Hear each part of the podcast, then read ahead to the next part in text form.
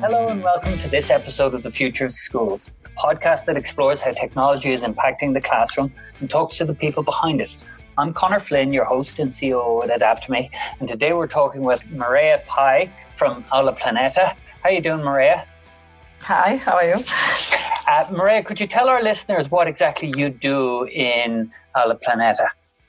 I'm responsible for the um, pedagogical area so I'm responsible for understanding what's uh, going on in education and at the schools mm-hmm. um, to find out what the teachers and, and the students uh, need and the schools, and then uh, to to communicate and to develop the product that they need okay. and that they answer to their needs so so it's this line of of uh, going uh, from the market to the product and to the product to the market to and to communicate and to explain them and also of the teacher training area okay. that I'm responsible for. So that sounds like a really cool job. So how, how did you get there? How did you get this job? it is it is very very good job. I'm very fortunate. Uh, I really I started in communication. I, I didn't start in in education, okay. but I started in social communication and uh, um, more uh, looking for society uh, using communication for um, getting better or improve the society. Okay, here we call it social communication, and then uh, I I thought that education was really, really interesting. And uh, I start uh, I, my studies in education, and um, I focus on the use of technology and mainly the communication tools okay. uh, for educational purposes. So, uh, how the education uh, the, the tools could help in the learning and teaching processes. Uh, so, I work many many years at this at the university at the UAB in Barcelona and uh, teacher train uh, uh, doing teacher training and research on media literacy and and uh, yes, media literacy or other names, names that we can use for the same. But uh, during this period, on the 15, 20 year, uh, last years, I work also in a small company developing products okay. because um, the industry came to the university as a spin-off um, to, to, do products uh, for uh, communicational products for uh, educational purposes. And that's the way i start here. And here i am. from there you came to aula. Yeah, exactly. Okay. and I came to aula. Okay. And what are you working on at the moment? It's something called activa is that right Activa, in fact, it's a it's a proposal of uh, Aula Planeta that it's uh, the the uh, schools area for of uh, the publishing, the most uh, big uh, Spanish publishing company, that it's Grupo Planeta, and it's the proposal uh, to to help the service, to help the schools on innovating mm-hmm. on the, this way of uh, changing and um, improving the schools and helping them to to um, integrate the technology, to integrate the another, or to look for different objectives, mm. or educational objectives, and how to do this this changing. And and this is Activa. So Activa is like an integrated system of resources, okay. uh, educational resources, contents, uh, learning path, and and teaching proposals and, and tools. So it's it's a, a, a lot of things at the same time. And I, I, know you're based in Barcelona, but I presume you you you work with Activa across Spain, is it? Exactly, all across Spain and also in Mexico and Colombia, using the the Spanish uh, as a, as the main language, no. Mm-hmm. But there's a big difference between Mexican Spanish and Spanish Spanish. Yes, it, it's culturally very, very different. We are mm-hmm. really different, and the educational systems are really different. Yes. Um, so, if you're talking about Activa, do you go to schools or do you go to government or do you go to administrations? Who, who do you talk to to implement Activa in a school? Really we go to schools and to administration and institutions. We go to both. Mm. mainly to schools because the schools um, uh, because of the uh, educational system organization here in spain and, and in mexico um, they are um, faster in movement and they know that they have to change. They know that the kids that they have the students that they have at school they are they learn different that they are using uh, the mobile phones and they are using technology every day, mm-hmm. different devices so they, they know that they have to change so we mainly we go to schools but also to um, public administration mm-hmm. with uh, whom we work in many projects with activa also all around spain. Mm-hmm. And can you tell me what are the main challenges facing Spanish schools at the moment? You talked a little bit there about schools now have mobile devices, they have their phones, their their smartphones. But what are the challenges that the students are that schools are facing? In fact, the, the, main challenge is that uh, they have to change their learning objectives, that, uh, yeah. that, they have to go from the contents, absolutely contents and the memory and to study and, and not to do and not to apply, to more skills uh, focused uh, learning. And this is the big, big change. So the role of the student has to change and mainly and what's more hard to to, to success is to change the the teacher role in everyday um, routines and and then one of these challenge is to introduce the the, the technology, mm. but the technology as a tool to look for and to to succeed uh, succeed in, in this big objective that it's to to um, educate differently to make the the, the students be prepared hmm. for the challenge of uh, collaborating the challenge of using correctly and and uh, thoughtfully uh, the ICT to mm. to work uh, to to learn to solve problems and not to just to study and to to wait that the others solve problems. So a, a lot of, of things. It's it's a main main change and it, has to be done progressively. So it's first to accept that they have this challenge and second that they have to move on. Yeah. So the first problem of they have to accept that this is a challenge. When you're talking to spanish schools and administrations and teachers is do people accept that a change is necessary or do they go i'm not so sure I, uh, two years ago, three years ago, I would say that um, they, they, they would not see that. But uh, now, uh, I think that everybody uh, agrees that something has to be done. Okay. Another thing is the the deepness, no, of the the depth. Sorry, mm. uh, of the change. But everybody accepts that some changes must be done. Mm-hmm. Um, and and, and we can why, why do they accept that everywhere? changes have to be done? Is it because of youth unemployment? Is it because of lower marks in school? Is there is there a, a specific reason that people point to and say that's a big problem?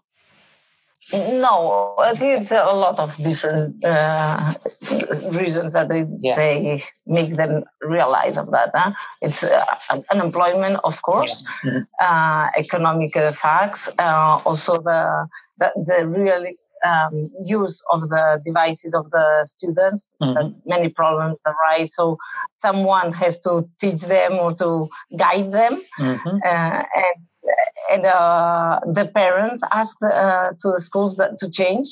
Yeah, it's, it's a, an important role of the families okay. that they, they, see that they have to move on because they cannot still study as they studied like 50, 100 to 300 years ago. Mm-hmm. So it's uh, many reasons that uh, they are so pushing. I, I brought you on a bit of a tangent there, and you said now about two or three years ago, people didn't see a need to change. Now you're finding people see a need to change. Um, is this making your job easier, or is it just difficulties in a different direction? No, it's a lot easier, a lot okay. easier because uh, we, we um, the first step is done. I mean, we all agree on the same. Now, um, I think that there is not a, uh, like a, a a single way of uh, seeing this objective no? And doing this this objective. Mm-hmm. so there is not cer- certainty you say? I don't know if that's correct. Certainty yeah. Mm.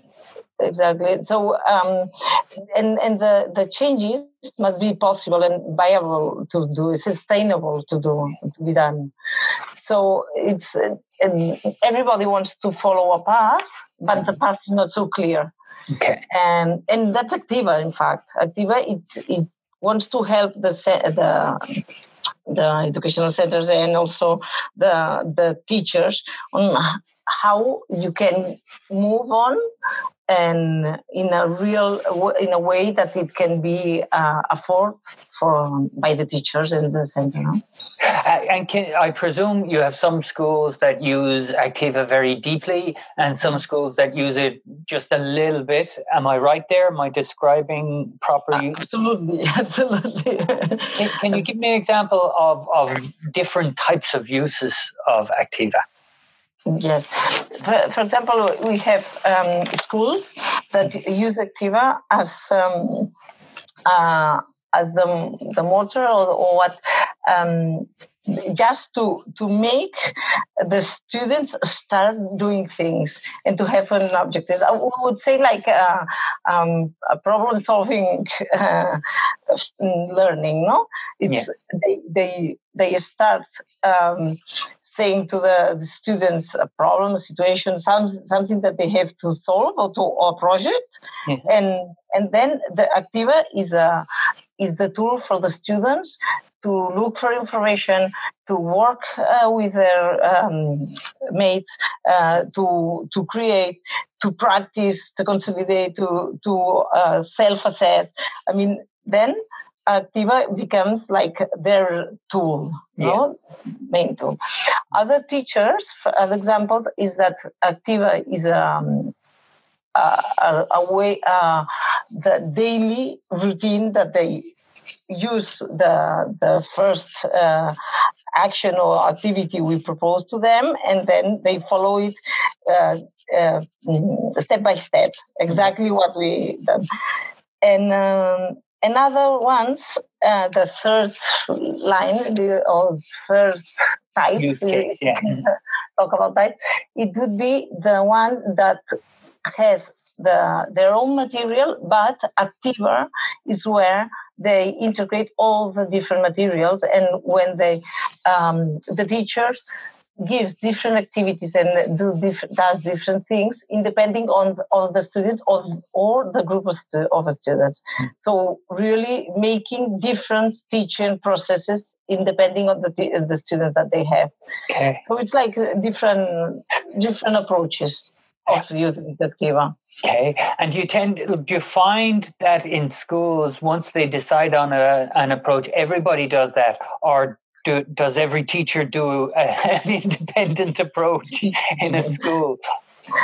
Um, they here in Spain that they used to to have uh, each we say that each teacher has its own book so mm-hmm. it's like um, each teacher would have uh, their, their way of doing the, the process now the schools are trying to go more in the same uh, flow i would say.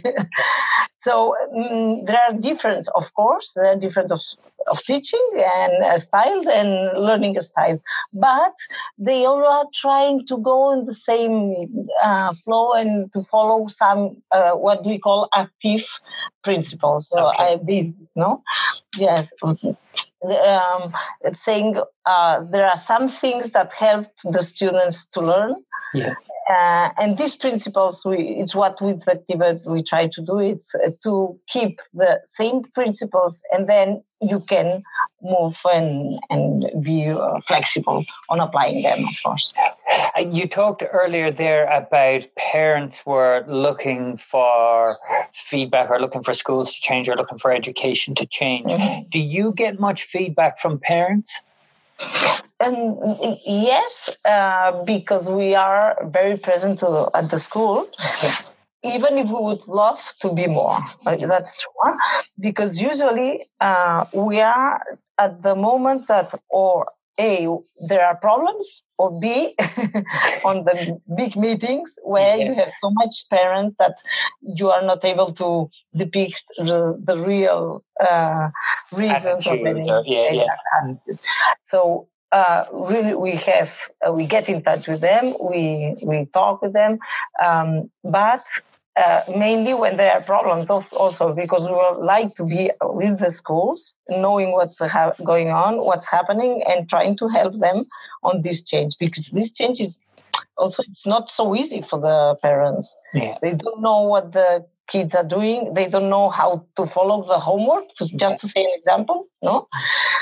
And and it's not why they learn or how they learn no? Yeah yeah. To to compare with how we learn and, uh, when we were young and then they they don't know of what they are doing. Are they really working? Are they really uh, learning? These are some questions that they um, give to us they, they yeah. So I, I was just I was reminded of a situation recently I heard in a school in Ireland that some parents took their children out of school because they heard there was a tray of iPads and iPad time. And yet my attitude was I want my kids to go to that school because they have iPads and they use them when necessary for specific tasks. There can be quite a, a broad range of parental attitudes towards technology in the classroom. I was just wondering, had you come across that and you're saying, yes, here we have the same the same situation. Eh? It's not very far away from here. Then. yes. Um, so, in general, in Spain, if you look outside of education, is the attitude towards technology mainly positive or mainly negative or mixed? It, I would say that it's mainly positive. Spain has one of the it's one of the countries that has more um, connections and personal connections mm-hmm. and devices in Europe. Yeah. It's like that. It's not a very big, great thing, but it's um, yes, it's a very positive. But there are some voices that that are not so good or so um, positive for educational purposes. Mm-hmm. Um, it's the fear of what they are doing and yeah. and. and that doesn't help to to introduce the technology in all the schools. Some schools um, have or parents' reactions on that on this way. Mm-hmm. And then the administrations that you work with are they generally out looking for new technological solutions, or is it quite difficult to talk to them? No, they they are looking for new technological solutions, but uh, they they really know, and they they try to to push the schools, but they know that it's very difficult to push the schools. Um, and just make it making it compulsory. I mean, the, the teachers have to want, uh, must desire to work with, and if not when they have tried they have not the teachers wouldn't use them. Yeah. So they had um, I, I just an example a few years ago well a few years no uh, more 10 or 15 years ago, one of the region of Spain uh, put devices in all the, the classes. Mm-hmm. and, and the, the teachers wouldn't use them and they would keep them just on the boxes. Yeah. Why? Because they would not like to use them, and also they had fear of how to use it and what to use it and what for. Mm-hmm. So it's it's uh, it's not just a question of pushing from the administration, but also helping them on with teacher training. Yeah. And in fact, it's one of the things that we do with them we do teacher training and center following say in your view you have been working in schools now for years and around the area of technology. Are there any trends that you see that are being really popular at the moment and that are going to become really powerful in the future in schools in spain I think that what's going more, uh, getting more important and more and more accepted is uh, adaptive technology, mm-hmm. uh, mainly on the science area, science and math for us is a, and STEAM area, mm-hmm. I would say, and um, and also technology is.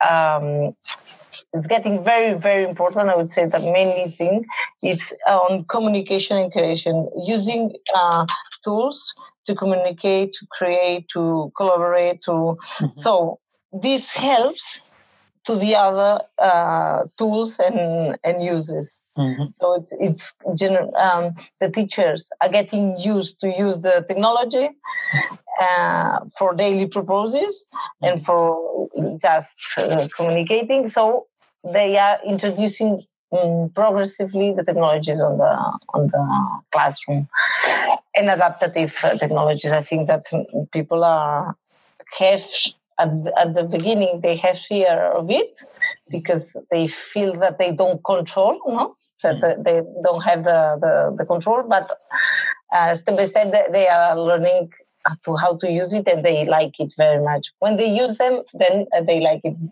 very much. And Mireia, do you think in 10 years, if you walk into a classroom in Spain, will it look the same as a classroom today? No, I, I, I really now I really think that in ten years it will the classrooms will look very different.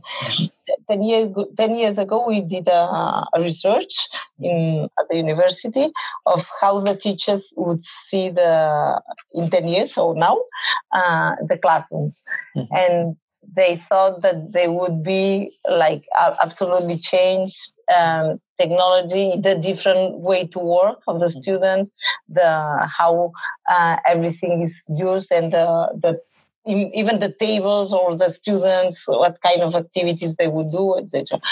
And I think that in ten year, in ten years, this scenario will be right. It's mm-hmm. not now, but in ten years, no. We need the things go slower than we think, but we arrived at it. Thanks very much for that, Mireia. That sounds like an exciting new future. Thanks for listening to The Future of Schools with me, Conor Flynn. If you like our show and want to know more about the future of schools or AdaptMe, check out www.adaptme.com or please leave us a review on iTunes or SoundCloud.